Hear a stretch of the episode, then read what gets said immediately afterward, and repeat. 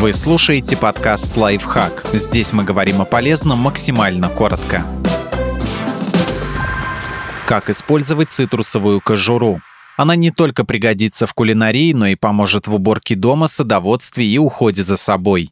Лимонная кожура. Ее можно добавить в чай или приготовить сукаты. Для этого измельчите кожуру и замочите ее на сутки, периодически меняя воду. Затем вскипятите воду, добавьте сахар и корочки и варите в течение часа. Выложите цукаты на сухую поверхность и дайте им высохнуть. А еще из лимонной кожуры можно приготовить лимонный бренди. Нарежьте кожуру на кусочки и добавьте их в емкость с бренди. Напиток должен настаиваться 3-4 недели.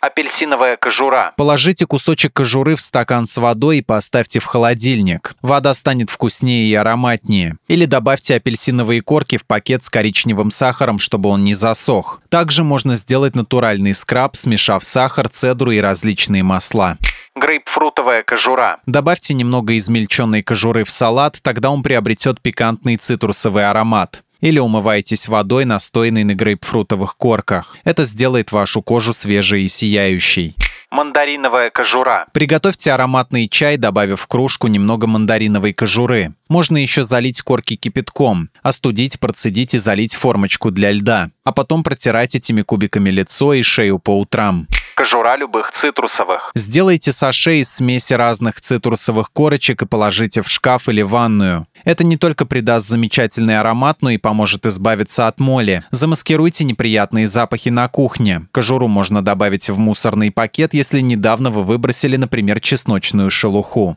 А также измельченные корки являются основой для компоста, так как делают почву более плодородной. Кроме того, запах цитрусовых отпугнет кошек и собак от грядок, поэтому ими можно протирать домашние растения, чтобы животные не покушались на них.